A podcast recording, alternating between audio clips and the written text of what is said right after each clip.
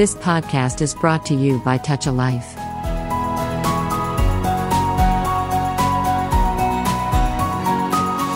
It was the year of 1979 when Alfonso Bailey came to Kentucky along with his parents.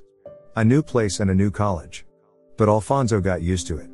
His passion for football earned him a lot of friends. Soon Alfonso became a football star in his college. He even earned a scholarship for the game. Alfonso's father is the man who kept inspiring him to pursue a career in football. He kept coming to the ground and watched his son playing with gleaming eyes.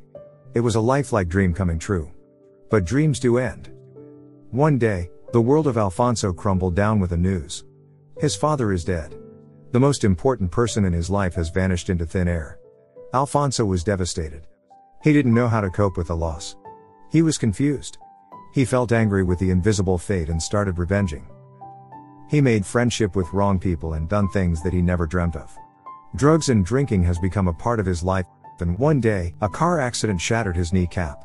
This means that he can never play football. Everything that's positive in his life is over.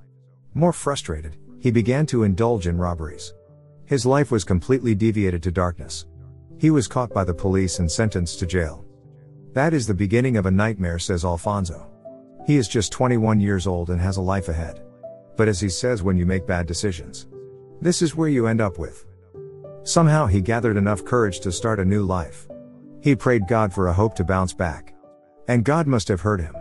One day, he met a boxer in the prison gym and thought, why can't I be a boxer? And that was a new beginning. Day after day. Alfonso kept practicing the sport. Whenever he was depressed and low, he found solace in boxing.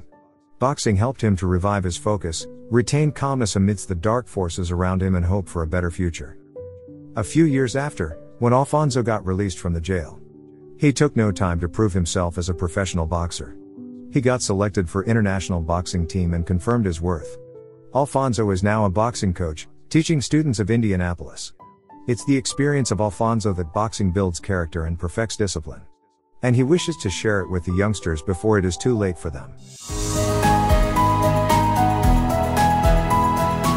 You have just listened to Tall Radio Podcast. For more podcasts, visit www.touchalife.org.